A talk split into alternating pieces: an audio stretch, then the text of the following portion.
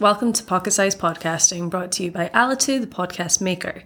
And on this episode, we're talking about booking tools for organising guests or co hosts. Different time zones and scheduling conflicts can drop you in an endless cycle of messages where days and times are suggested, but never quite agreed upon. If you're regularly trying to arrange suitable dates and times with others, it's well worth trying a tool like Calendly or Book Like a Boss. These platforms can show folks all the times that you're available, and then they simply just need to pick a slot that suits them. Another great tool is Doodle. This comes in handy for organising in groups of three or more. A doodle poll lets people pick all of the available times, and then you'll see at a glance the ones that everyone can manage.